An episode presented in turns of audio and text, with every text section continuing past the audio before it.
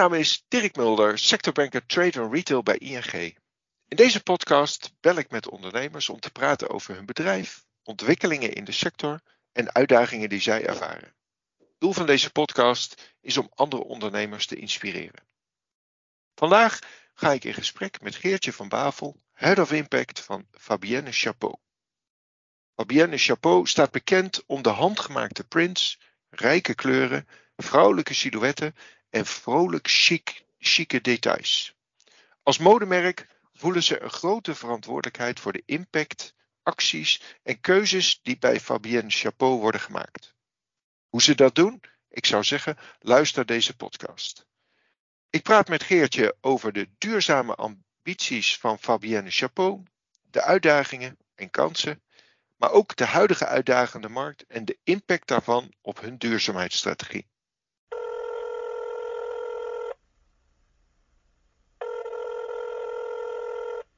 Goedemorgen Geertje. Goedemorgen. Ik zou zeggen, laten we maar direct eh, beginnen. Zou jij wat kunnen vertellen over jezelf en uh, ook over jouw functie, Head of Impact? Uh, dat kan ik, dat kan ik. Ik ben Geertje, Geertje van Bavel. Mijn zachte G verraadt het al, een Brabander, maar wel al twintig jaar in Amsterdam. Zo'n beetje aan het Leidseplein met mijn twee kindjes. Co-parenting, ik heb een hele uh, lange tijd, als je naar mijn carrière kijkt, bij L'Oréal gewerkt, general management, ik denk een jaar of tien. Uh, mijn eigen bedrijf ook gehad, uh, een jaar of drie. En uiteindelijk de switch gemaakt naar fashion, de mode, als head of impact. je noemde het net al. eigenlijk een zelf um, benoemde of bedachte titel. wat inhoudt dat ik verantwoordelijk ben voor de duurzaamheid binnen Fabienne Chapeau. En, en iets over Fabienne Chapeau eh, zelf. Ik denk dat veel vrouwen het uh, wel kennen, maar toch? Ik hoop het, ik hoop het. sowieso zijn wij een Amsterdam-based modewerk. je noemde net al een paar hele mooie, denk ik, kenmerkende elementen rondom ons merk. het draait heel veel om kleur, om prints, vakmanschap, uiteindelijk vrouwelijkheid. Uh, we zijn ooit begonnen, en Fabienne bedoel ik dan, in uh, ik geloof 2006, dus al een hele tijd geleden, met het merk FAB. Sommige mensen mm. kennen dat misschien ook nog wel. Uh, en dat was een werk dat vooral draaide om accessoires, tassen en ook heel erg een beetje zich afzetten tegen de letterlijk wat grijze, saaie ja, accessoires die al in de markt waren. En veel meer kleur en ja, eigenlijk statementwerk brachten. En uiteindelijk is in 2012 begonnen aan het merk zoals het nu is. Dus ik zou het dan even zeggen, de veranderde koers, het volwassen modemerk wat we vandaag de dag zijn. Maar waarbij nog steeds ja, die kleur, dat vakmanschap, uh, die statementwear heel belangrijk zijn, die vrouwelijkheid. Onze prints worden bijvoorbeeld allemaal in-house gemaakt. Uh, echt letterlijk met de hand, met uh, penseel en verf eerst op papier gezet. Dus dat zijn allemaal hele belangrijke onderdelen voor ons. Misschien ook leuk om te weten is dat we in drie kanalen actief zijn. Dus e-commerce, B2B, wholesale uh, en ook uh, met onze eigen winkels. Uh, dus dat is eh, een beetje denk ik wat ons ja. samenvat. En hoeveel eigen winkels hebben jullie op dit moment? Tien, als ik het goed zeg. Tien. En even jullie afzet, zit dat voornamelijk in Nederland, ook het buitenland, waar? Ja, we hebben in Europa wel echt een uh, netwerk. Maar voornamelijk zitten wij in Nederland, Duitsland en België. Daar zitten we ook echt met eigen saleskantoren en showrooms. Ja. ja. Even voor, want dat zal straks in het gesprek ook wel terugkomen. Uh, de productie, waar hebben jullie dat uh, ondergebracht? We hebben geen eigen fabrieken, dus we produceren in andere fabrieken, en met name in China, in India en in Turkije. En dan nog een beetje gefragmenteerd uh, in Portugal en een aantal andere landen. Ja. ja. Uh, Geertje, wat mij enorm aansprak was een, uh, toch een post op LinkedIn over jullie nieuwe duurzaamheidsrapport. Mm. Waarin jullie eigenlijk aangaven van goh, wij zijn gestart. Wij hebben een aantal doelstellingen geformuleerd. En uh, we zijn er nog niet, maar we zijn, wij willen wel de lezers meenemen in de stappen die we maken en hoe ver we zijn. Uh, ja. Dat sprak mij heel erg aan, want juist op het gebied van duurzaamheid zie je vaak dat grote ondernemingen, dus de, de, de corporate ondernemingen, vaak al hun eerste stappen gezet zijn, maar dat zeg maar, de, de middengrote ondernemingen daar toch mee worstelen. Hoe hebben jullie dat gedaan en waarom hebben jullie dat zo gedaan? Nou ja, ik denk dat uh, bij ons is het heel erg belangrijk. Ik noem het altijd meer een beetje de intrinsieke drijfveer. Dus niet eens zozeer vanuit opkomende wetgeving of allerlei andere zaken, maar echt gewoon de wens om het beter te doen. Ik denk dat we allemaal weten dat de mode uh, een behoorlijke impact heeft op zowel mensen als milieu. Uh, en dat wij eigenlijk met z'n allen zeggen van we willen dit beter doen. We willen onze verantwoordelijkheid hierin nemen en gewoon uh, stappen zetten. We zijn een merk voor de lange termijn. En dan hoort duurzaamheid of impact of hoe je het noemen wil uh, ook een belangrijk onderdeel van onze strategie te zijn.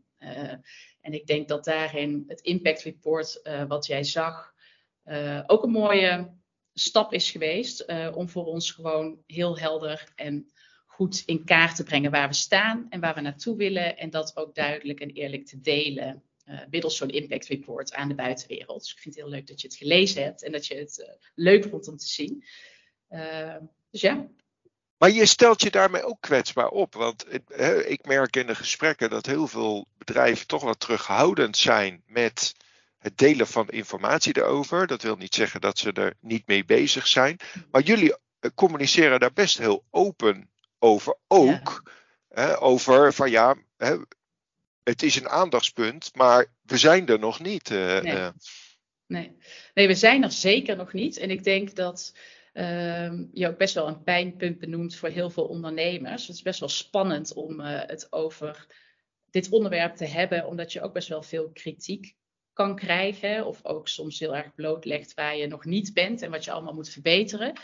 Um, maar ik denk dat het heel erg bij ons bedrijf past. Misschien ook omdat we female-founded zijn, uh, omdat uh, vrouwelijkheid uh, part is van ons DNA, maar dat we niet bang zijn voor die kwetsbaarheid. Het is wel spannend, zo bedoel ik het niet. Maar ik denk dat het juist voor ons super belangrijk is dat we eerlijk zijn, dat we transparant zijn, dat we ook niet patserig opscheppen over wat we allemaal bereikt hebben, maar gewoon ook wel heel realistisch zijn. Van jongens, we hebben echt nog heel veel te doen. en dat doen we in stappen. Uh, ja, en dat proberen we in ieder geval uh, op een transparante manier te doen. Maar dat we er nog niet zijn, ja, zou een illusie zijn om dat te denken. Ik weet niet of er ooit een eindpunt is in dit verhaal, eerlijk gezegd. Maar... Nee, dat, dat, is denk ik een goede, dat is een goede ja. overweging. Uh, en, en dan de eerste stap daarin van, ja, hoe neem je toch je organisatie mee? Ja, dat is belangrijk. Ik denk dat het een beetje vanuit twee kanten komt. Dus enerzijds is het heel belangrijk, uh, zo zie ik het, en merk ook echt dat het uh, cruciaal is dat je commitment hebt van eigenlijk hoger af. Dus vanuit management, uh, head of impact. Ik ben onderdeel bijvoorbeeld van het MT. Ik vind dat echt heel erg belangrijk om ook aan te geven richting het bedrijf dat je uh, het als een serieus onderdeel ziet van je bedrijfsvoering. Maar het is ook belangrijk omdat je dan op het juiste niveau kan sparren over doelstellingen, over uh, KPI's, over vraagstukken. Uh, en die commitment van hogeraf is denk ik ja, essentieel om het tot een succes te maken. Anders ben je eigenlijk in je eentje aan het worstelen om iedereen mee te krijgen zonder dat het echt prioriteit is of echt prioriteit wordt gemaakt. Um, wat bij ons ook wel tof is, vind ik, als je het daar dan over hebt, is dat we werken met 35 commitments voor het jaar 2023. Uh, we zullen in 2024 ook weer nieuwe commitments uh, presenteren, maar dat die ook echt onderdeel zijn bijvoorbeeld van het bonussysteem van een MT. Dus dat is ook maar even om aan te geven dat we dat serieus nemen in het hele, hele verhaal. Uh, en aan de andere kant heb je natuurlijk je team dat je heel erg mee moet krijgen. En ik denk dat wat heel belangrijk is, uh, is daarin heel veel informatie ophalen. Zij weten natuurlijk onwijs waar uh, zij dagelijks mee struggelen als het gaat om duurzaamheid. Uh, mensen hebben ook echt wel een gevoel van wat is nou belangrijk of wat past bij ons bedrijf of ons merk als het gaat om focus in de duurzaamheidsstrategie. en als je dat goed integreert in je strategie, dan voel je ook veel meer draagvlak of creëer je ook veel meer draagvlak, denk ik, bij iedereen in, in de teams.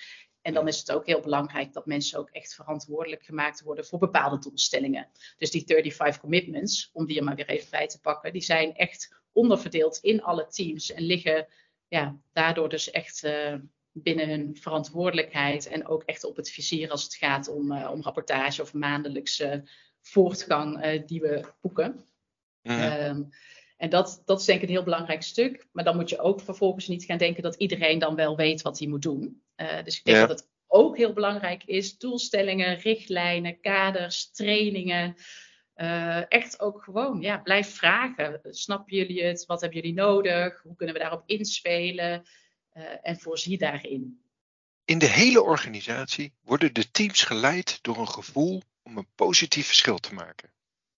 Van ethische en veilige arbeidspraktijken tot transparantie bij de inkoop en de toeleveringsketen, divers en inclusief beleid, betrouwbare partnerschappen en het verkleinen van de voetafdruk. Toch, hoe maakt Fabienne Chapeau de afweging tussen commercie en duurzaamheid?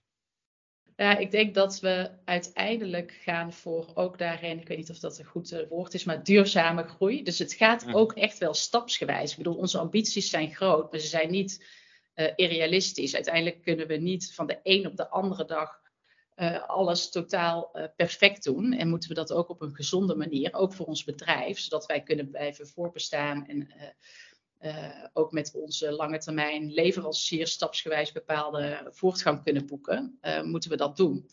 Ja. Uh, dus ik denk dat we zijn altijd op zoek naar en ambitie en balans om gewoon gezond en op een gezonde manier te groeien.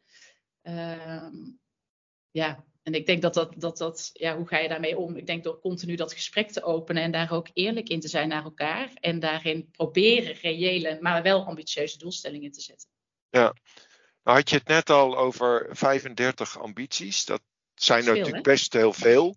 Maar aan de andere kant, hè, uh, uh, als, je, als je praat over duurzaamheid, duurzaamheid is natuurlijk een heel breed begrip. Hoe leggen jullie focus en waar hebben jullie, uh, wat zijn eigenlijk de belangrijkste punten in, in je strategie? Ja, het is een ongelooflijk breed begrip. Uh, dat ben ik helemaal met je eens. Dus uh, het is ook uh, altijd, als je het moet uitleggen, best wel een uitdaging om het heel kort samen te vatten. Mm-hmm. als ik kijk naar onze duurzaamheidsstrategie, dan verdelen we het eigenlijk in drie thema's. Dus dan kijken we naar onze impact people, product en planet. Mm-hmm. En als je het hebt over onze impact op mensen, zijn we natuurlijk onwijs bezig met onze supply chain. Met het creëren van veel meer transparantie in de supply chain. Weten waar we produceren. met fair sourcing. Uh, dus zorgen dat onze fabrieken bijvoorbeeld geaudit zijn en dat je daarover met hen in gesprek bent en ontwikkelt. Uh, maar ook over female empowerment, iets wat natuurlijk heel dicht uh, aan ons hart staat. En als je het dan weer hebt over producten, dan is denk ik de allerbelangrijkste onze materialen. Dus we hebben de ambitie om te werken met 100% more responsible materials in de loop der jaren. En daar werken we stapsgewijs naartoe. Uh, en daar is het thema circulariteit waarschijnlijk voor jou ook wel ja. bekend. Natuurlijk ook een hele belangrijke in. -hmm. Dus dan heb je het over circulaire businessmodellen. We hebben ons tweedehandsplatform bijvoorbeeld dit jaar geopend. Maar ook over bijvoorbeeld materiaalgebruik en het meer gebruik maken van recyclede materialen. Dus dat is dan ook een heel belangrijk thema. Als je, als je het dan daarover hebt, is dat, maakt dat al een wezenlijk onderdeel uit van jullie activiteiten? Of zijn, het, zijn dit nog ja, kleine niche Nee, het zijn, uh, maakt zeker. Ik weet niet welke onderdeel je nu exact bedoelt. Maar als je bijvoorbeeld de ketentransparantie eruit pakt. Dan zijn we begonnen met de ambitie om transparant te zijn. En we hadden wel een mhm. redelijk beeld natuurlijk met, uh, over onze directe contacten en directe uh, leveranciers. Maar heel feitelijk blijkt het veel ingewikkelder dan dat. Uh, want bij één kledingstuk zijn soms wel 15 tot 20 leveranciers betrokken. En die allemaal in kaart brengen per kledingstuk in collecties die ook continu natuurlijk veranderen en vernieuwen is best wel een uitdaging. Uh, wij zitten nu toch wel denk ik tegen de 100% transparantie binnen onze tier 1 en tier 2. Dus als je dan kijkt naar de leveranciers die betrokken zijn bij het letterlijk maken en finishen van een kledingstuk tot aan ehm, wat verder in de keten. En we willen daar nog veel meer in groeien. En zijn bijvoorbeeld ook aligned met de Trans Transparency Pledge. Uh, wat betekent dat wij ook echt een uh, Excel sheet uploaden op onze website. Waarin we al onze leveranciers vrijgeven. Deze ook vrijgeven op de Open Supply Hub. Zodat ook andere merken heel makkelijk die gegevens in kunnen zien. Dat is best spannend denk ik. ja, ook again, daar, eigenlijk is het iedere keer van kies je voor uh, kwetsbaarheid en durven daarin, of uh, voor uh, jezelf beschermen en ja, daarin niet transparant zijn. En ik ben er heel trots op eigenlijk wel, dat wij toch iedere keer kiezen voor dat eerste. Ja. en ik denk ook dat, we, dat dat komt omdat we geloven in dat wij meer zijn dan alleen dat. En dat wij als mhm. merk onderscheidend zijn op een heleboel andere manieren. En ook dat we geloven dat het essentieel is om dat te doen, die transparantie. Ja, en dan, wat is de reactie dan van je leveranciers? Want ik kan me voorstellen dat, ja, eh, je, had er net over veel eh, van jullie uh, producten komen of worden in China gemaakt, dat men daar misschien toch andere beelden heeft, andere uitgangspunten. Ja, ik denk dat we daarin continu bezig zijn, wel met het gesprek voeren, aangeven hoe belangrijk, belangrijk, wij bepaalde zaken vinden als bedrijf uh, en voor de toekomst. Uh, en dat wij ook hopen dat onze leveranciers daarin mee willen groeien, maar ook wel de ruimte geven om daarin mee te groeien. Dus ook richting onze leveranciers niet van de een op de andere dag van zwart naar wit gaan of van wit naar zwart. Maar daarin ook ruimte geven om die ontwikkeling in te zetten. En ik denk ook dat heel belangrijk is, ook stiekem soms best wel fijn, is legislation. Dus het feit dat er een heleboel dingen veranderen op dat niveau helpt soms ook het gesprek weer voeren of extra kracht bijzetten. Mm. En dan heb je het over wetgeving vanuit Europa of zelfs uh, mondiaal of vanuit China zelf? Nee, waar ik nu naar refereer is dan wetgeving of richtlijnen die er zijn vanuit Europa als het gaat om uh, reporting, maar ook op het gebied van ketentransparantie. Of, er zijn best wel veel dingen aan het veranderen uh, die ook zorgen dat je het gesprek kan openen of dat je het gesprek uh, wat meer kracht bij kan zetten of meer misschien ook het belang kan laten zien vanuit die hoek in ieder geval voor een leverancier. Ja. Dus al is het dan, zoals ik aan het begin zei, eigenlijk niet eens een drijfveer zozeer voor ons om die verbetering in te zetten, is het natuurlijk wel goed dat dat soort dingen gebeuren en gevraagd worden. Ja, uh, nou heb je het over uh, transparantie, maar ik neem aan dat je ook met die leveranciers uh, afspraken maakt over een veiligere en een milieubewustere mm-hmm. omgeving. Waar, waar, ja, wat doen jullie daarin? Ja, eigenlijk doen we daar um, een aantal uh, dingen in. Dus stuk, een stukje is een stuk policy. Dus we hebben natuurlijk een code of conduct. Uh, we hebben uh, een RSL, Restricted Substance List. Dus dat zijn allemaal dingen om eigenlijk te delen hoe je wil dat een leverancier omgaat met thema's rondom social compliance of environment of andere punten, chemicals die je niet moet gebruiken. Um, dus dat is één. Uh, en daar commitment uiteindelijk natuurlijk van vragen uh, aan onze leveranciers. Uiteindelijk willen we dat al onze leveranciers geaudit zijn. Uh, dus we zijn dit jaar, als je het dan hebt over die transparantie, werken we met bijvoorbeeld TextTracer. Dat is een blockchain platform die ons helpt die ketentransparantie te vergroten. Maar daar vragen we ook allerlei andere zaken uit, zoals bijvoorbeeld alle certificeringen op materiaalniveau, maar ook op sociaal niveau. en uh, wij willen dat al onze leveranciers dus geaudit zijn en openen ook het gesprek als dat niet zo is om te gaan zorgen dat we uh, daar naartoe werken. Uh, dus ik denk dat dat hele belangrijke punten zijn. En als het gaat om materialen, zijn zij natuurlijk ook op de hoogte van onze ambitie om daarin te groeien naar meer duurzame materialen. Dus dat hebben we ook heel helder in kaart gebracht. Zowel voor ons intern als voor onze suppliers. Van wat zijn dat dan voor materialen? Waar moeten die dan aan voldoen? Uh, en die sourcen dus ook voor ons natuurlijk in lijn met die ambitie. Dus dat zijn dan manieren waarop we met de supply chain uh, ook weer groeien. Ja, nou had je het er al over. Je zegt van ja, onze tier 1 en tier 2, even, eh, in vaktermen gesproken, die hebben we vaak goed in beeld. Maar bij het samenstellen van bepaalde producten zit je vaak wel met 15 verschillende leveranciers. Hoe zit je met de partijen verderop in de keten?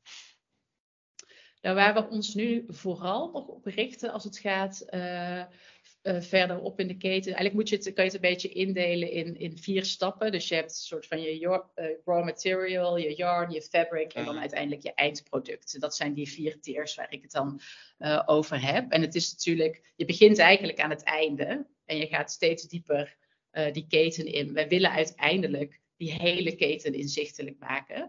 maar daar zijn we vandaag de dag nog niet. Ehm, dus dat is wel echt een work in progress. En dat is ook best wel ingewikkeld. Mhm. ook omdat ja, dat continu verandert en per product kan veranderen. Ehm, ja, dus dat is een proces. Ja, nou hebben we het over uh, de keten gehad en uh, zeg maar de, de, ja, de verantwoordelijkheid die je, die je neemt en transparantie richting leveranciers.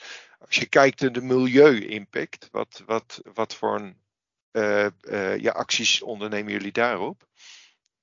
Ik denk dat we het belangrijkste stuk waar wij nog heel veel moesten doen toen ik startte, was ook echt het meten van onze milieu-impact. Ehm, dus wij hebben voor, of sinds of voor, daar gaan we natuurlijk mee door, uh, eh, 2022 onze ja, impact in de eigen operaties goed in kaart gebracht. Dus onder andere onze scope 1 en 2 uh, eh, footprint bijvoorbeeld. Uh, maar de grootste uitdaging ligt daar in onze scope 3, dus eigenlijk in onze value chain. Denk dat ik korter de bocht wel een beetje kan inschatten dat ongeveer 10% van de environmental impact die je hebt als merk in je eigen operaties zit. Misschien zelfs wel minder en zeker 90% in uh, de supply chain. Uh, dus daar hebben we ook een partij voor aangehaakt, Root Sustainability in ons geval, die in eerste instantie op basis van LCA's, dus Lifecycle Assessments, in kaart gaat brengen um, ja, hoe onze footprint verder in die value chain eruit ziet. En op die manier mhm. kan je ook gaan zorgen dat je een soort van hotspots definieert en kan gaan schakelen en targets kan stellen en kan gaan reduceren. Uh, maar parallel daaraan kan je met gewoon common sense natuurlijk ook al een heleboel dingen bedenken die je kan doen om je footprint uh, te reduceren. Dus ik noemde net al, ons materiaalgebruik is een super belangrijke. Dat is een van de mhm. belangrijkste factoren als het gaat om ja. Uh, ja, de imprint of de footprint die wij hebben. Uh, maar ook circulariteit en het integreren van die circulaire businessmodellen. Dus gaan nadenken over hoe wij producten langer in leven kunnen houden, kwaliteit, uh, tweedehands platform dat wij hebben geïntroduceerd. Uh, en we kijken natuurlijk ook naar transport, naar packaging, nou ja, dat soort zaken. Fabienne Chapeau maakt producten. Het zijn kleurrijke, gedetailleerde en hoogwaardige stukken vol vakmanschap. Maar het blijven producten en ze bepalen in grote mate de impact op het milieu. Om de voetafdruk te verbeteren, richten ze zich op materiaalselectie en circulaire bedrijfsmodellen. Hoe doen ze dat? Het is een, een complexe wereld, de wereld van materialen. maar als je het heel plat slaat, dan heb ik het dan over, als je het hebt over more responsible of meer duurzame materialen, over mhm. gecertificeerde uh, materialen die een lagere impact hebben, gerecycled zijn of biologisch. Mhm. Eh, dus als je het over katoen hebt, om maar iets te noemen, dan kan je denken aan uh, biologisch katoen of over, uh, aan recycled katoen. en per materiaalsoort heb je dan natuurlijk verschillende variaties. Ja, uh, nou gaf je al aan, jullie, hebben, uh, jullie werken samen met uh, TextTracer om die keten inzichtelijk te maken. Je, jullie hebben een partij die voor jullie de lifecycle analysis, de LCA van, van de producten in kaart gebracht hebben. Dan denk ik, dat is nogal een opgave voor jullie als toch als middengrote onderneming. Wat, hoe werkt dat nou door in je, in, in je kostprijs? Ja, nou ja, uiteindelijk denk ik dat we een bewuste keuze hebben gemaakt om gewoon wel een budget uh, uh, te besteden aan sustainability. En ik denk ook dat dat een must is, zowel capaciteit, tijd, uh, budget uh, richting dat onderwerp is wel noodzakelijk om daar verbetering in te kunnen maken. -huh. Ehm, dus dat is niet iets wat zich letterlijk één op één doorvertaalt in onze kostprijs of in onze uh, retailprijs, maar wel onderdeel is natuurlijk van ja, ja. onze budgetten. Ja, en als je het dan even naar de andere kant, wat, wat merken consumenten ervan? Hoe communiceren jullie dit cons uh, richting consumenten en, en ja, merk je dat consumenten daar gevoelig voor zijn? Uh, ik denk dat um, we op verschillende manieren proberen te communiceren richting onze consumenten. Dus uh, een deel daarvan gaat bijvoorbeeld op het product. Uh, dus als je het hebt over de materialen waar we mee werken, dan communiceren we dat bijvoorbeeld op hangtags. Straks transparantie in de keten gaan we per SS24 ook communiceren op de hangtag. Dus kan je als consument letterlijk een QR-code scannen en zien waar jouw product is geproduceerd en hoe die supply chain eruit ziet. Uh, en een ander heel belangrijk middel voor ons uh, als merk is natuurlijk onze social media. Dus daar proberen we ook wel zowel de moeilijkere onderwerpen, zoals ketentransparantie, als misschien wat makkelijkere onderwerpen, zoals een tweedehands platform of Relove, ook wel echt onder de aandacht te brengen. Uh, en ons ook te richten op de dingen die consumenten daar zelf in kunnen doen. En uiteindelijk is het voor ons ook een uitdaging om daar de consument steeds weer op een goede manier in mee te nemen. Want het is heus niet zo dat iedereen die bij ons binnenstapt, uh, die kritische vragen stelt. Um, dus het is uiteindelijk aan ons ook de taak om daar consumenten in mee te nemen. Ja, in te leren wat er speelt, wat we aan het doen zijn. Ja. En dat uh, ja, steeds beter te doen. Ja, nou had je het al, hè, eh, jullie omarmen ook nieuwe uh, businessmodellen. Second-hand noemde je al, uh, producten gemaakt van circulaire stoffen.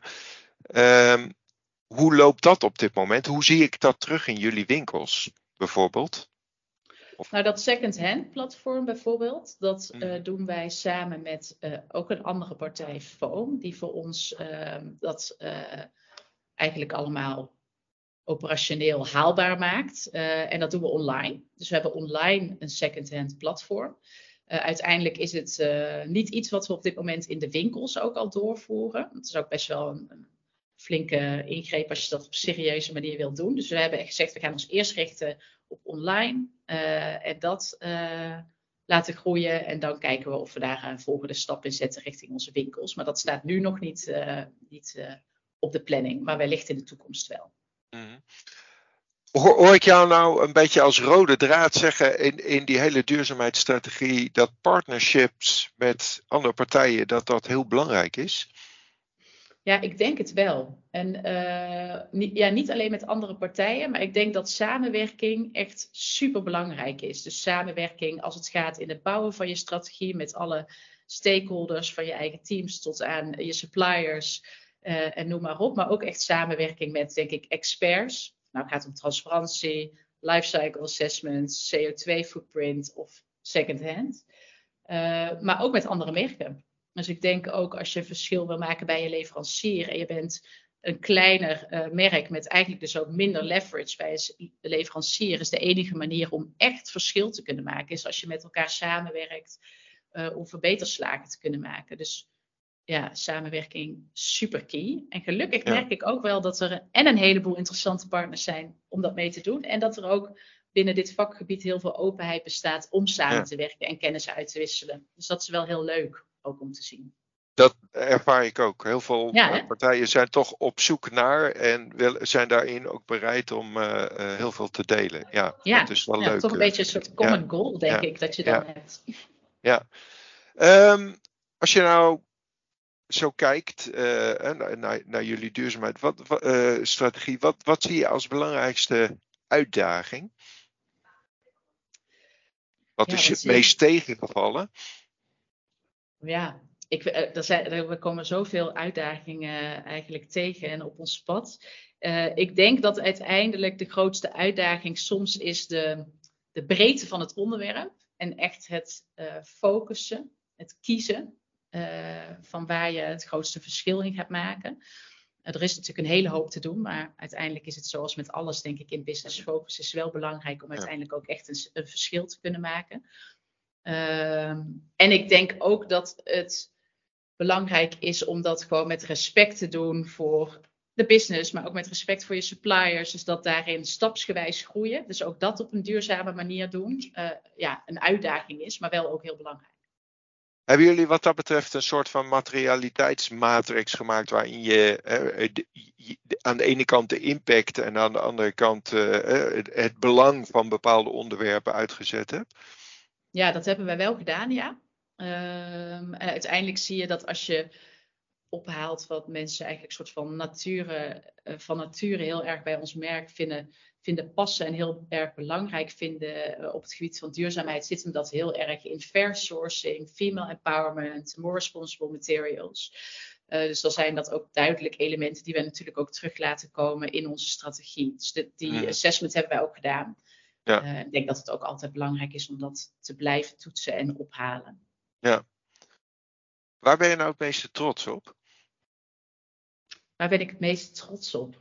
Ehm, ik ben het meeste trots op, jeetje, denk ik, de stappen die wij hebben gemaakt op het gebied van supply chain transparantie en het gebruik van meer verantwoorde materialen. Omdat ik denk dat dat een hele complexe onderwerpen zijn, uh, maar dat we daar ook een serieuze groei in hebben gemaakt.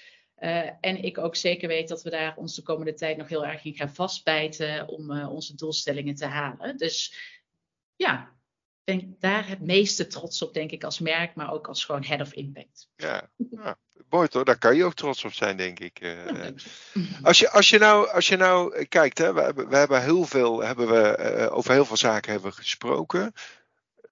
Zou je nou nog iets weten waar je zegt van, goh, dat is wel belangrijk, daar zijn wij echt heel erg of, mee bezig, maar is nog niet aan bod gekomen?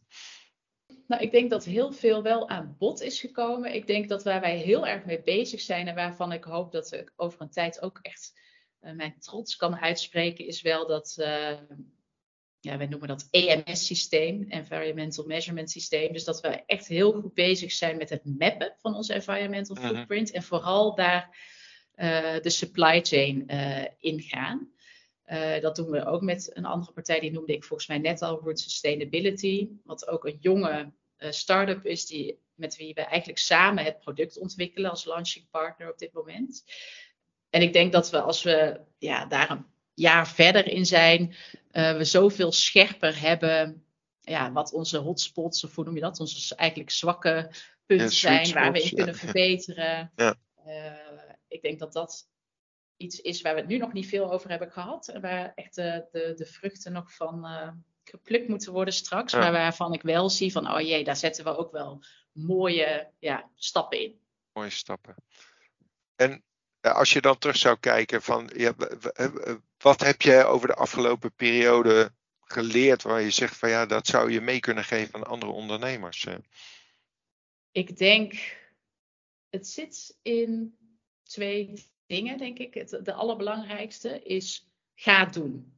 Ik denk dat het heel complex is um, en dat het heel goed is om ja, gewoon een uh, goede strategie en doelstellingen te bepalen, maar ook dat je gewoon overgaan, over moet gaan tot actie. Dus je ook niet soms moet laten verlammen door de complexiteit van dingen en je gewoon hard moet maken voor zaken waarvan je zegt, ja, dit past bij mij, dit past bij mijn merk, hier weet ik zeker dat ik in kan verbeteren en uh, die weg gewoon inslaan. Dus uh, ga doen. Uh, en ik denk ook daarin wat jij net al noemde, werk samen. Pak die telefoon, bel je collega's bij andere merken om vraagstukken voor te leggen waar je mee struggelt of strategieën met elkaar te delen. bel industrie-experts die je kunnen helpen als het gaat om een thema als transparantie of het in kaart brengen, van je milieu-impact. Uh, ja, werk samen met je leveranciers, werk samen met andere merken daarin. Dus ik denk dat, ja, ga het doen. En ook uh, werk samen uh, hele belangrijke zijn. Ja. Als ik daar nog een tip aan mag toevoegen, wat, wat, ik, wat mij in, in gesprekken vaak naar voren is gekomen, dat mensen inderdaad moeite hebben om te beginnen. Dat ze vaak niet weten waar. En ik, ik heb zelf heel veel inspiratie uitgehaald door uh, duurzaamheidsverslagen van bedrijven die daar wel mee gestart zijn te lezen. En wat dat betreft, ik had al eerder heb ik dat genoemd. Ik vond jullie uh, duurzaamheidsverslag echt wel een inspiratie voor, voor heel veel bedrijven. Gewoon van, we zijn ermee gestart, we zijn er nog niet, maar we hebben wel onze doelstellingen en die hebben we helder voor ogen. En daar gaan we de komende tijd mee aan de slag. En ik, ik eh, eh, zou dat andere mensen toch uh, willen aanraden van pak jullie verslag er eens bij en lees het gewoon eens door. leuk, ja. leuk. Nou, en los van ons verslag ben ik het sowieso helemaal met je eens. Want ik doe niet anders dan allemaal verslagen lezen en bekijken hoe andere merken het doen. Je hoeft ook niet altijd het wiel natuurlijk opnieuw uit te vinden. Ehm, en bel mij ook gerust op. Zou ik dan vast zeggen tegen andere ondernemers. Ik vind het alleen maar leuk om kennis te delen. Hartstikke goed. Uh, ik denk een mooie oproep, een mooie afsluiting. Geertje, uh, dank voor, uh, voor dit leuke gesprek. Ehm, en ik hoop dat je heel veel mensen overgehaald hebben om toch met die duurzaamheid aan, aan de slag te gaan. ondanks dat het een breed begrip is. Ja. En nou, een mooie oproep om mee af te sluiten om te zeggen van dat kan via LinkedIn of op een andere manier om even contact op te nemen als er vragen zijn. Ja, nou dankjewel Dirk voor dit leuke dankjewel. gesprek. Hartstikke goed. Oké, groetjes. Hoi. Deze podcast maakt onderdeel uit van een serie gesprekken met ondernemers uit de sector trade en retail. Meer podcasts en informatie over de sector vind je op ing.nl. Wil je nou zelf een keer meedoen aan een podcast? Mail me dan op dirk.mulder.ing.com.